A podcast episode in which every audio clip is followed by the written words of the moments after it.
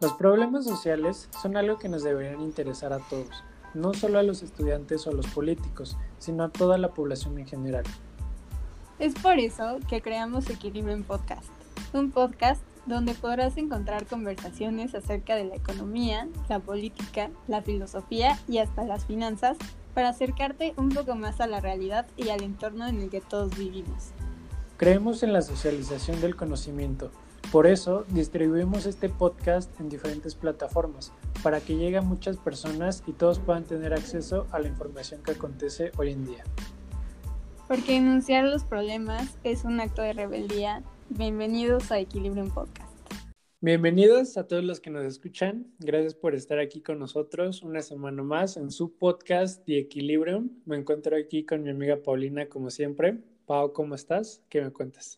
Hola, estoy muy emocionada de estar aquí otro capítulo más y pues aún más emocionada por el tema que creo que es un tópico que le va a interesar a muchas personas porque digo, no, no solo tiene relevancia para el país este del cual vamos a hablar, sino finalmente para todo el mundo, ¿no? Y más para México. Exacto. A ver, cuéntanos, ¿cuál es el tema del día de hoy? Pues hoy vamos a hablar de las elecciones presidenciales en Estados Unidos, que ya se están acercando, son el 3 de noviembre. Y pues... mi cumpleaños. dato pues justo vamos a hablar de eso, de, o sea, de cuáles son los pronósticos para, para estas elecciones eh, y creo que sobre todo la, la, las implicaciones que, que va a tener el resultado en la relación bilateral con México, ¿no? Bueno, pues para empezar, pues me gustaría, como dicen ahí, empezar por el principio. Y esto es explicar cómo funciona la democracia allá en Estados Unidos, porque es un poquito diferente aquí en México, ¿no? Allá es más una democracia indirecta. La democracia, como funciona en Estados Unidos, es una democracia indirecta y se rige por un sistema llamado colegio electoral. Hay en total 538 colegios electorales en todo el país y el número de electores que corresponde a cada estado es determinado por la cantidad de congresistas que los representan tanto en la Cámara como en el Senado. Entonces, también algo muy importante es que en cada estado, con que gane más del 50% de los votos, por decir de los demócratas, ya se llevan el total de todos los colegios electorales. Y dicho esto, California es el estado con más colegios electorales, tiene 55 colegios electorales, mientras que el estado de Montana tiene solo cuatro colegios electorales. Por lo tanto, esto quiere decir que no es por discriminar estados, pero sí hay estados más importantes que otros porque obviamente tienen mayores, mayores votos. Hay históricamente hay estados que siempre han sido republicanos y demócratas, pero hay otros estados más importantes que son los llamados estados péndulos, que no es muy clara la tendencia, o sea, es tanto 50% puede ser eh, republicano o 50% puede ganar los demócratas. Entonces, como Texas es un ejemplo, que es el más importante porque tiene 38 votos electorales. Entonces, esos estados son muy importantes para que los presidentes pues intenten ganar los votos ahí, porque una vez más, con el simple hecho que ganen el 50 más 1 de votos en esos estados, ya se llevan la cantidad total de votos electorales. Y para ganar los presidentes tienen que tener 270 votos electorales. De hecho, en las elecciones pasadas, en 2017, cuando ganó Donald Trump, de manera indirecta, no, perdón, de manera directa no ganó, es decir, los votos totales no ganó Donald Trump, pero sí ganó con su sistema de colegios electorales. Entonces, ese es un claro ejemplo como pues la mayoría del país puede no querer a un presidente, sin embargo, ganó por el sistema de colegios electorales porque se fue a los estados con mayor peso. Entonces, sí, de esta manera es como funciona la democracia en Estados Unidos.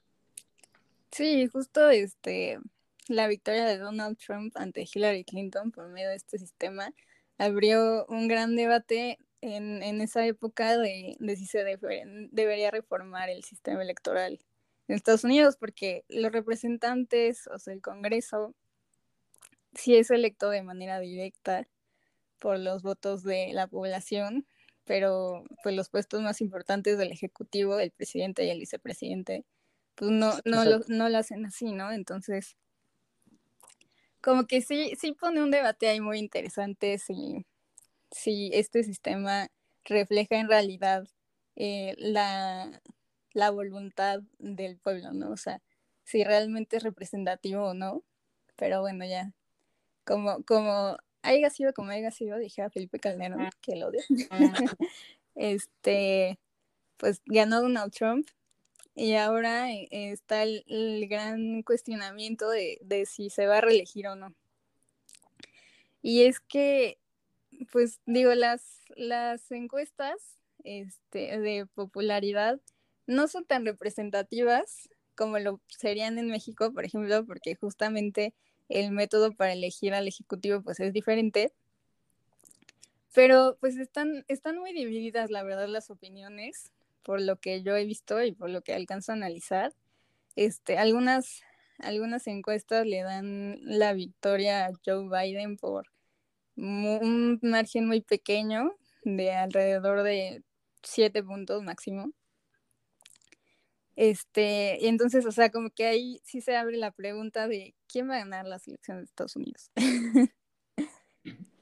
y sobre todo, este, o sea, qué va a pasar después de, del triunfo de, uno o del otro, ¿no? O sea, también porque Donald Trump eh, como que ha dejado ver que, que en caso de que salga electo Joe Biden, no va, no va a reconocer estos resultados, ¿no? Entonces, ahí Estados Unidos se envolvería en una gran crisis constitucional eh, porque pues en caso de no poder en realidad decidir, en realidad decidirse por uno o por otro, pues la presidenta de, la Cámara de los Representantes, que es Nancy Pelosi, eh, tomaría posesión como, como presidenta de los Estados Unidos.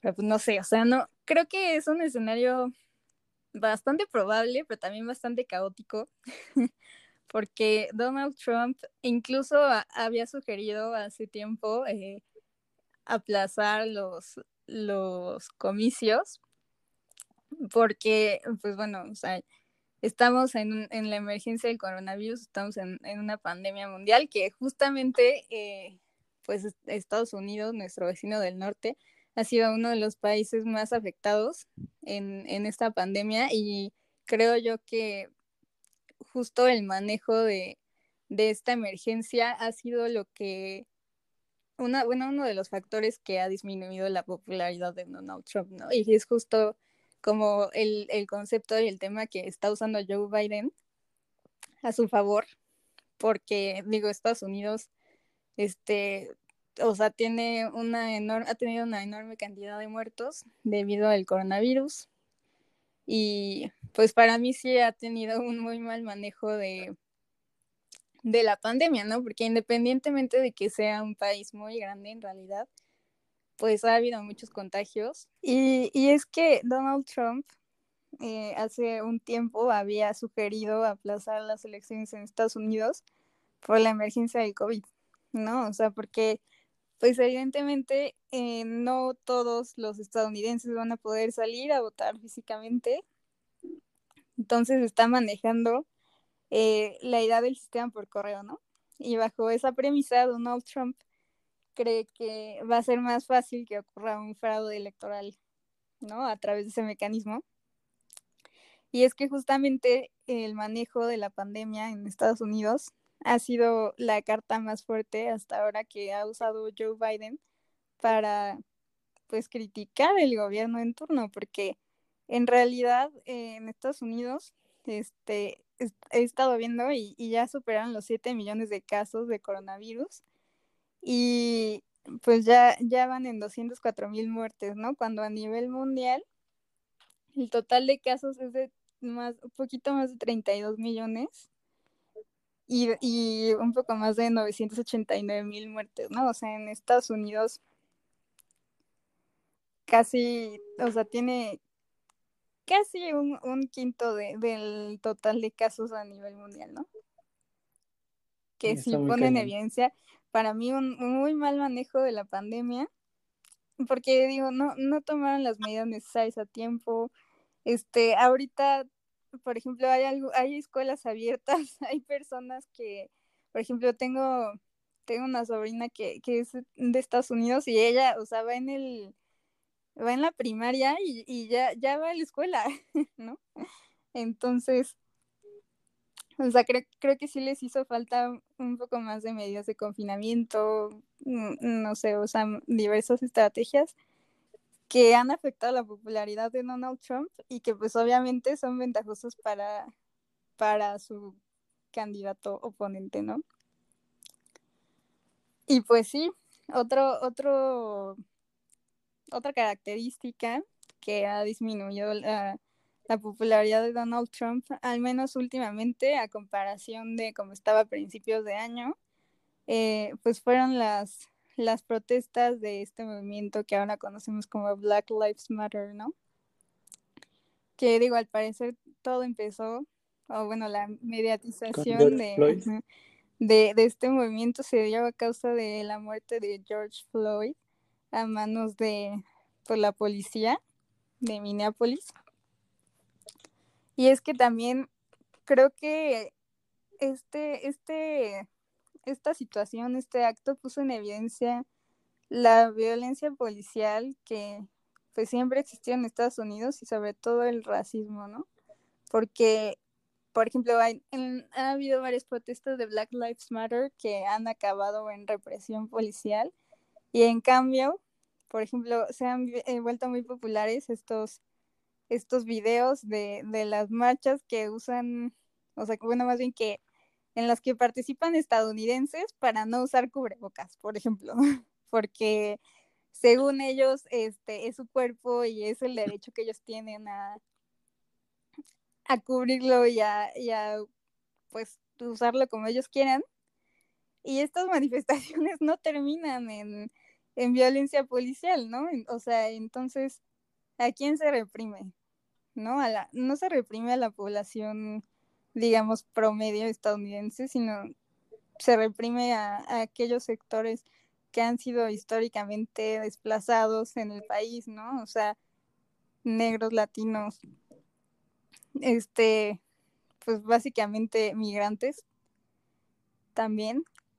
Entonces, no sé, ahí como que sí se pone en evidencia que hay un, pues un, un, cierto discurso y una práctica discriminatoria en, en, el gobierno en turno que bueno ya se venía reflejando desde las elecciones pasadas no con, en contra de bueno con Hillary Clinton también.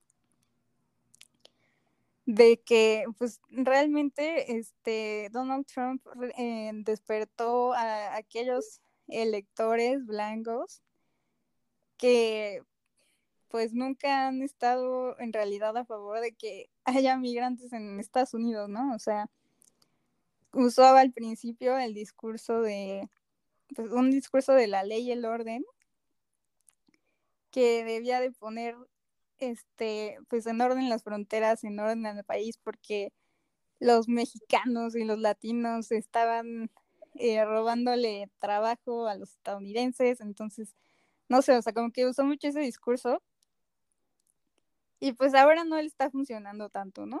o sea, creo que a partir de las elecciones pasadas sí reunió pues a un grupo bastante amplio de electores, pero, o sea, en, ahora en estas elecciones ellos ya están, o sea, digamos que ya los tiene asegurados, pero desafortun o desafortunadamente o afortunadamente para nosotros, no es la mayoría de la población estadounidense, entonces es por eso que ahora Joe Biden tiene una, yo digo que una gran oportunidad de ser electo presidente, pero también Joe Biden tiene que cambiar su estrategia, ¿no? O sea, Joe Biden sí ha convencido a muchos sectores de la población, pero pues un sector muy importante que le falta convencer es a los jóvenes, porque sus políticas no son, digamos, lo suficientemente radicales como para convencer a la juventud estadounidense.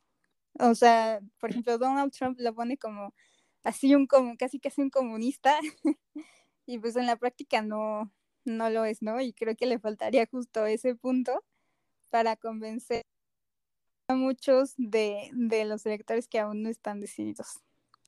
¿Crees que pueda haber una guerra civil en el peor de los casos en el caso que gane Joe Biden? Porque Donald Trump es una persona peligrosa y muy inestable. Entonces, como mencionabas hace, hace unos instantes, puede que en el peor de los casos no se reconozca la victoria de Joe Biden por Donald Trump, que no reconozca que fue una elección legítima, como dices, que se puedan alterar los votos por medio de este nuevo sistema eh, por Internet. Entonces, ¿qué opinas por esa parte? Híjole, pues la verdad no creo. o sea, creo que es poco probable que bueno, creo que guerra civil es un término. No, no, no creo que sea un escenario factible, pero lo que sí es que sí, no, o sea, independientemente de quién sea el ganador, o sea, es que, o sea, los, que van, las, los que van a votar por Joe Biden odian a Donald Trump y los que van a votar por Donald Trump odian a Joe Biden, o sea, en realidad sí hay como una polarización muy grande de que republicanos y demócratas en realidad no, o sea, no, no, no empatan en ninguna idea posible. Entonces creo que independientemente del ganador, este, después de las elecciones va a haber protestas. O sea, creo que eso es inevitable. Sin embargo, creo que si Donald Trump llegara a ganar, las protestas eh, derivadas de, de, esa elección serían mucho más fuertes y mucho más notorias que, que si, por ejemplo, ganara Joe Biden porque pues en realidad los estadounidenses están hartos de, la represión, están hartos de la discriminación, están hartos de Donald Trump. Y bueno, Joe Biden creo que no es como una opción tan radical como lo es Donald Trump, ¿no? Entonces, no sé, creo que sería más factible que que los demócratas salían a, manifestarse que los republicanos. Digo que sí, que sí pasaría, no, no tengo duda, pero creo que no tendría tanta afluencia como lo, lo tendría una marcha demócrata, por ejemplo. Ahí hablando de la radicalización, me gustaría tocar un tema muy importante que es, pues, como tú mencionabas, cómo estamos divididos hoy en día. Quisiera hablar de dos documentales. En primer lugar, Ambos están en Netflix, por si los quieren ver, son buenísimos documentales. El primero se llama The Great Hack y habla sobre cómo Donald Trump en las elecciones de 2016 contrató a una empresa llamada Cambridge Analytica, que es la famosa, o sea, es, es, algo brillante, de verdad, mis respetos a aquellas personas que están encargados de esto, están haciendo cosas maravillosas. Son la llamada ciencia de datos, una carrera nueva que pues promete muchas cosas para el futuro, muy buenas, pero lamentablemente muy malas, como se dio en este caso. Muchos, hay un gran debate si fue fraude, no sé qué piensa al respecto, pero para poner a todos en contexto, pues en 2016 para las elecciones presidenciales, Donald Trump contrató esta empresa de, en Inglaterra llamada Cambridge Analytica, que básicamente recolectaba varia información de varios usuarios, lo hizo a través de la base de datos de Facebook. Y a través de esos datos hizo diversos algoritmos para que aquella gente que todavía estaba indecisa en los ciertos estados que todavía estaban muy indecisos, con base en su personalidad, Cambridge Analytica diseñaba distintos comerciales o más bien les proyectaba distinta, este, pues sí, distintos comerciales políticos de forma indirecta para que ellos tuvieran una inclinación hacia el partido republicano de Donald Trump. Y justo por esto es que ganó Donald Trump, como dije al inicio del podcast, no ganó de manera directa, sino que ganó por los colegios electorales, es decir, se fue a los estados más pesados y esa fue su estrategia. Entonces, cuando se descubrió esto, hubo mucha polémica porque decían que era fraude, ya que en primer lugar se tomó de manera, pues, no hubo un uso correcto por parte de Facebook para proteger la información de los usuarios en Estados Unidos. Y pues en segundo lugar se utilizaron eh, toda esta información de millones de usuarios en Estados Unidos para arrojar publicidad. Y esto también es algo muy importante porque el uso de la tecnología hoy en día es sumamente radical para este tipo de, de elecciones Y a eso voy con el segundo documental que quisiera hablar. Eh, se llama The Social Dilemma. Se lo recomiendo muchísimo. Habla, entrevistan a ciertos programadores encargados en su momento de realizar las redes sociales como Google, Twitter, Facebook, Instagram, YouTube de cómo crearon los algoritmos y cómo ahorita están en cierta manera arrepentidos porque tenemos una generación más triste, más deprimida que nunca. Los adolescentes han incrementado las tasas de suicidio en cantidades exponenciales y hacen una comparación muy, muy interesante sobre las elecciones en Estados Unidos, porque hace 20 años no estaba todo tan dividido como lo está ahorita. Es decir, ahorita ya se llegó al punto extremo donde los demócratas piensan que los republicanos son un peligro para el país y los republicanos piensan que los demócratas son un peligro para el país. Y justo esto es porque las redes sociales están hechas para radicalizarnos, para dividirnos. Es o si te gusta o no te gusta, o es blanco o es negro. A las redes sociales no les gusta lo gris, no les gusta que haya matices porque porque pues el, principal fin de las redes sociales es que nos quedemos interactuando. Entonces, si tú ves un video que no te gusta y empiezas a comentar, pues el algoritmo va a decir, no, pues a esta persona le gusta este cierto tema, le voy a arrojar más videos y más información de este tema. Y eso también es algo muy interesante porque en este documental menciona que hoy en día las redes sociales y Google encuentran la manera encuentren nuestros gustos. Las redes sociales lamentablemente saben más de nosotros que nosotros mismos y nos encierran en una burbuja. Es decir, si por decirlo yo estuviera a favor de Joe Biden del Partido Demócrata, pues Google lo va a saber y me va a empezar a bombardear con información de los demócratas. Es decir, nunca me va a mostrar este, información de los republicanos en mi búsqueda justo para que yo me quede inmerso en mi mundo de los demócratas. Y esta también es una razón por la cual las personas con sus búsquedas políticas cada vez se van haciendo, pues se va creando una burbuja donde ya no son capaces de, de ver qué onda con el otro lado, para ver qué hay detrás de la moneda, ya no, ya no se interesan. La gente de hoy en día pues ya no quiere escuchar a alguien que tenga una opinión diferente a la suya. Y también creo que ese es un grave problema porque hoy en día ya no hay tanta empatía. Esto tiene mucho que ver con el capítulo que, que hablábamos de la posmodernidad pero sí, básicamente hoy en día, pues no solo en el tema de las elecciones políticas, sino en cualquier tema, estamos más divididos que nunca. Y creo que también es porque hay tanto odio en las redes sociales. Creo que la red social más explosiva es Twitter. si tú te metes, hay una cantidad impresionante de gente comentando maldiciones a otras personas. O sea, no sé, métete a, un perfil de cualquier político y vete a la sección de los comentarios. Es, es impresionante cómo, o sea, simplemente con que alguien comente algo y si una persona no está de acuerdo ya le comenta un buen de barbaridades y pues creo que se tiene que practicar mucho la empatía y la tolerancia hoy en día, que es algo que le falta mucho a, pues a nuestra sociedad. Que no todos comparten nuestras ideas y eso no está mal, eso es lo que enriquece al sistema Obviamente no, no, son, no son un peligro los demócratas ni los republicanos, a fin de cuentas son simples ideas. El problema es que todo el pueblo, todos los demócratas piensan que los republicanos son un problema y los republicanos piensan que los demócratas son el problema.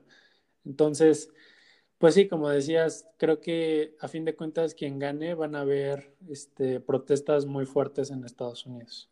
Así que pues no sabemos qué esperar de esto. O bueno, sí sabemos qué esperar, va a pasar algo muy feo, pero pues esperemos que no pase algo tan feo.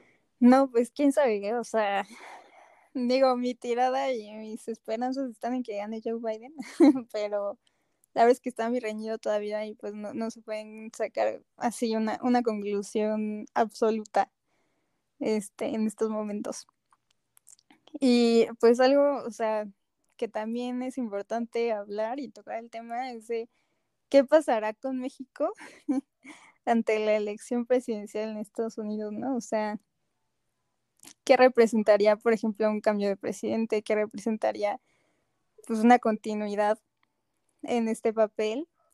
Y es que, por ejemplo, creo que, al menos en esta administración, en la administración del Obrador, eh, pues digo, creo, creo que han hecho un buen papel en materia de relaciones exteriores, pero no han sido tan contundentes y no, no, no han marcado una postura tan dura ni tan firme a lo que pues muchas veces Donald Trump dice de México, ¿no? A diferencia de, por ejemplo, la administración de Peña Nieto, que creo que sí era más, pues más rígida en, en, en esos casos. Pues no, o sea, creo que ahora con la administración de AMLO, pues tratan de ser más cordiales, hasta cierto punto más diplomáticos, que, pues digo, está bien, pero creo que sí le ha faltado contundencia a este gobierno, ¿no? O sea, de, de desmarcarse de las opiniones que ha emitido Donald Trump en contra de México, que pues quieras o no, pues son a veces discriminatorias, a veces hasta violentas.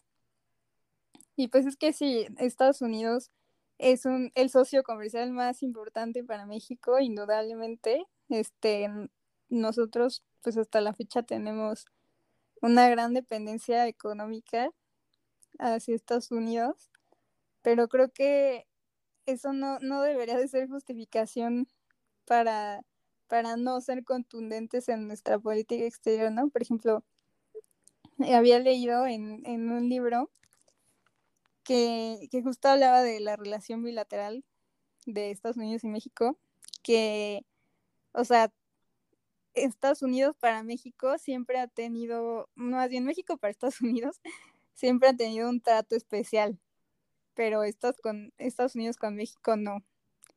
Porque si bien sí somos, pues su socio más importante, no, no dependen tanto de nosotros, ¿no? Entonces, creo que pues sí debería de cambiar esto. Y digo, en caso de que Donald Trump sea reelecto, pues no sé, creo que su discurso ya no se puede radicalizar más. creo que... Sí, estoy... O sea, lo, lo de build the wall y está construir el muro fronterizo con, con este ingresos mexicanos, pues ya, o sea, eso ya no está discusión, ¿no? Eso no va a pasar. pero sí creo que pues sería una relación un tanto caótica. O sea, creo que también con Joe Biden. O sea, Joe Biden no sería, no por ser demócrata, es el, el compañero ideal de, de, México, porque pues Joe Biden no lo ha demostrado así. Más bien creo que Biden empezaría por criticar la política económica de México y en realidad sería vocero de los intereses de los empresarios estadounidenses, ¿no? Entonces, o sea, creo que sí sería un compañero incómodo para México, pero sin duda sería más cordial que Donald Trump, ¿no? Al menos en su discurso. Y digo en su, al menos en su discurso porque en las acciones eh, no, pues los demócratas no, no son tan cordiales con México, ¿no? Por ejemplo, en la administración de Obama, pues se deportaron más migrantes que nunca en la historia del país. Digo que los trataban más humanamente, pero pues sí, o sea, hubo, muchas deportaciones en, esa administración, pero pues sí, en el discurso pues es más, es más eh, cálido, ¿no? Es más hermanable, digamos. Entonces creo que pues, las relaciones con Estados Unidos, en cualquier caso, no, no serían tan cordiales, pero pero pues creo que sí sería mejor uno que otro, ¿no? Creo que sí sería mejor Joe Biden que Donald Trump. Porque pues la presencia de Donald Trump es, es un constante, es una constante lucha, ¿no? Es una constante, pues sí, o sea, es una constante pelea por el reconocimiento de, de los mexicanos y de los migrantes como primero ser racionales y también como personas. Entonces, no sé, creo que sí, o sea, las relaciones de, de México con Estados Unidos en caso de ganar Joe Biden no serían las más las más fáciles y las más simples, pero sí serían mejores que con Donald Trump. Pues sí, ya veremos qué onda. Eh, ojalá sí se, ojalá sí gane Joe Biden el 3 de noviembre, en mi cumpleaños. Sería un buen regalo de cumpleaños. Pero pues igual me gustaría hablar un poquito de estas diferencias históricas, obviamente no es de manera específica, no va realmente con estos gobiernos, pero históricamente me gustaría hablar de los partidos demócratas y de los republicanos. Los demócratas históricamente se consideran los liberales y son los de la izquierda, y los republicanos son los llamados conservadores y son los de la derecha. Entonces, para empezar, pues el actual candidato al Partido Demócrata, como ya le hemos hablando, es este Joe Biden, el cual fue, ha sido senador durante 36 años, fue el vicepresidente eh, de Obama por ocho años.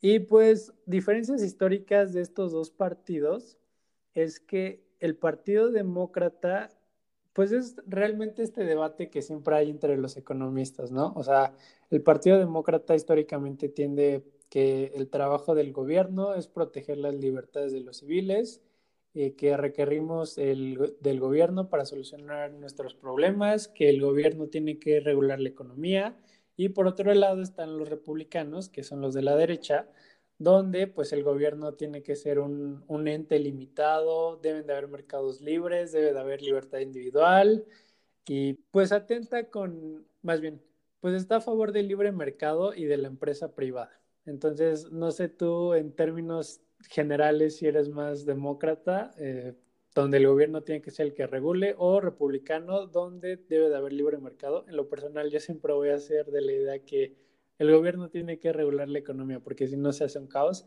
y tengo demasiados argumentos para, para defender esa pues posición. no sé, o sea, digo, yo soy de izquierda, la verdad.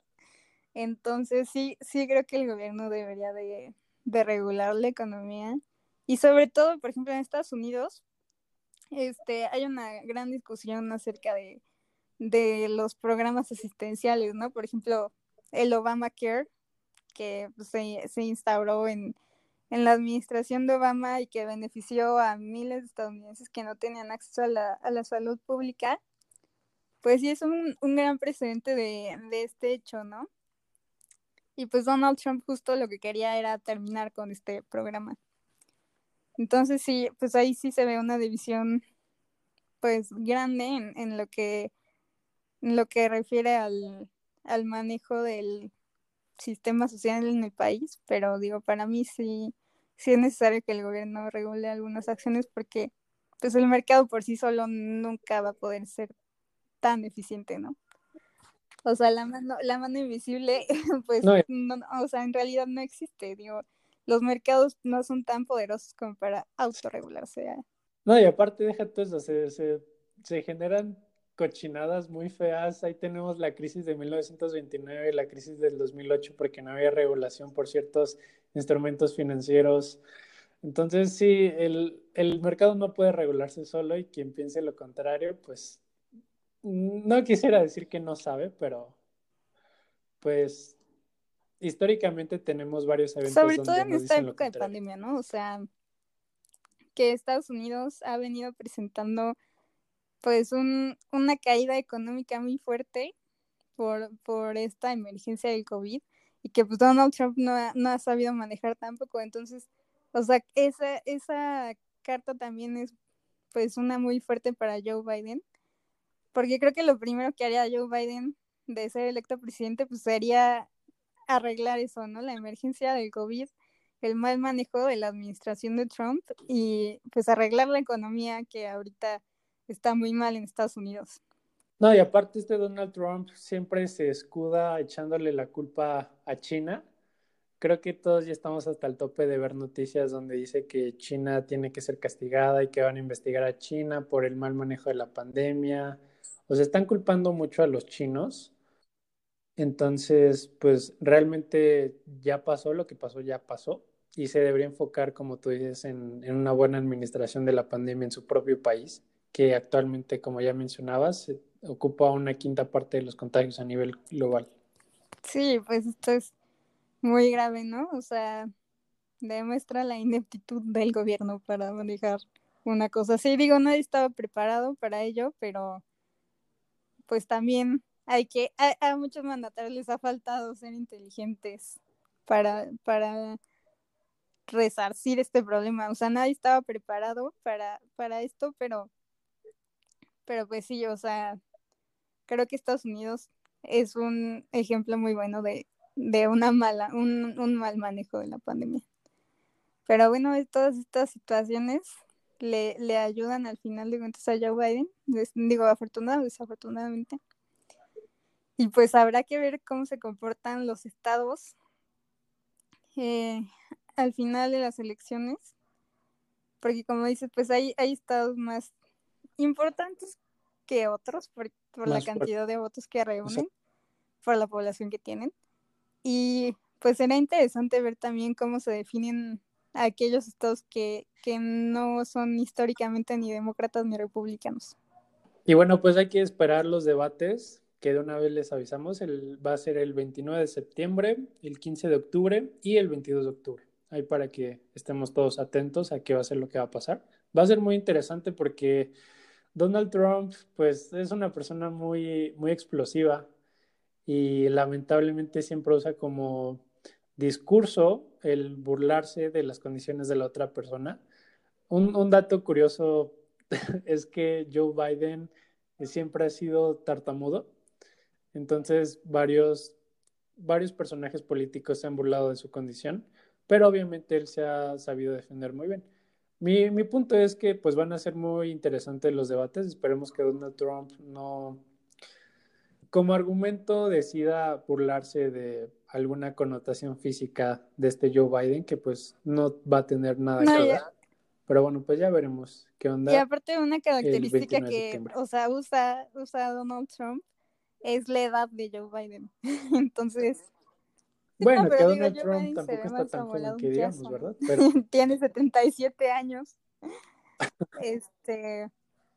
Sí, bueno. Y pues sí, o sea, a diferencia de. Digo, Donald Trump tiene 74, o sea, llevan tres años, pero creo que pues sí, la apariencia física de, Joe Biden es una, una carta fuerte para usar para Donald Trump. No, y de hecho también con Hillary Clinton, no sé si recuerdas que habían rumores por ahí que tenía problemas de salud. Fue algo que Donald Trump también terminó como usando a su favor.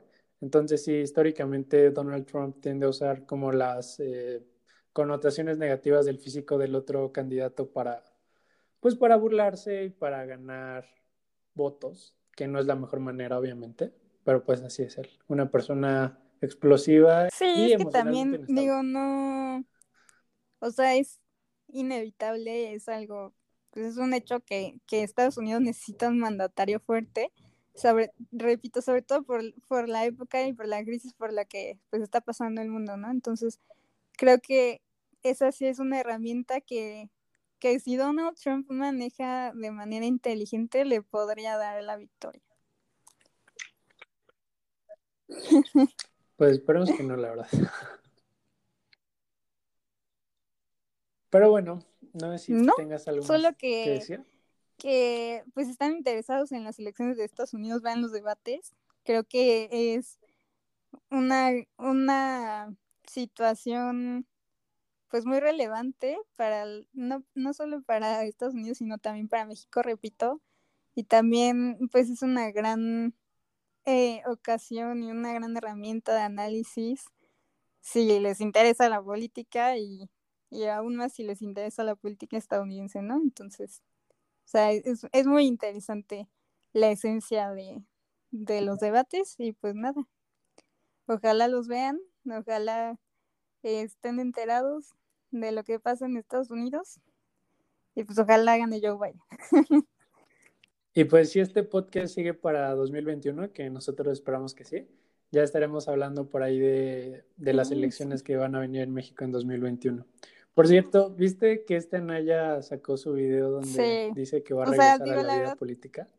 Para mí tiene legitimidad porque pues fue un candidato que se retiró de la vida pública cuando debió y que volvió ahora que, que la oposición no tiene un líder ni una esencia definidas, entonces pues está bien, su regreso me parece legítimo, pero no sé si le vaya a funcionar a la oposición ese liderazgo de Anaya.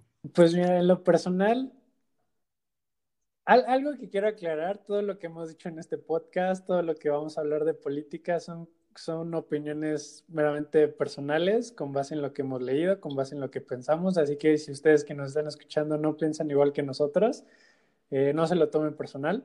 Esta es simplemente una mesa de discusión, así que pues todos los comentarios son bien recibidos siempre y cuando sean de la manera más respetuosa posible, ¿no? Pero lo que iba a decir es que pues ya en lo personal, como ha manejado AMLO su gobierno, eh, no estoy tan de acuerdo. O sea, cuando AMLO fue seleccionado presidente yo tenía 17 años, lamentablemente no podía votar, pero en ese tiempo con la información que poseía y todo lo poco o mucho que sabía, pues sí hubiera votado por él. Eh, no sé si lamentablemente o no, pero ya no sería el caso. La verdad no, no me ha gustado cómo sí, no, pero es que tampoco hay oposición, o sea, creo que Morena tiene las de ganar tanto en el 21 como en el 24, porque no hay un no, es que no hay un candidato. Pues quién sabe. No hay otra persona, no hay otro partido, o sea. Estoy de acuerdo en eso, pero pues día con día hemos, bueno, no día con día, pero sí han habido ciertos eventos clave donde la popularidad no ha disminuido lo suficientemente como para estar debajo del 50%, lo cual es muy importante. Sí, en eso tienes razón. Bueno, pues ya veremos, apenas es, es muy temprano para hablar, estamos en 2020, todavía quedan algunos meses por ahí y muchos años más para las elecciones del 2024 para cambiar el Ejecutivo. Pero pues bueno, creo que aquí terminaremos este podcast. Con ya, ya estaremos hablando de otro tema muy interesante la próxima semana. Y pues nada, gracias por escucharnos, gracias por tomarse el tiempo de, de estar atentos a cuando publicamos un nuevo episodio, porque pues este podcast es para ustedes, entonces nos da mucho gusto que lo disfruten tanto como nosotros disfrutamos hacerlo. Y pues nada, cuídense mucho, lávense las manos por la, por la pandemia, si salen no se cubrebocas y recuerden el distanciamiento social. Pues nada, muchas gracias por escucharnos y nos vemos la siguiente semana. Sale, bye.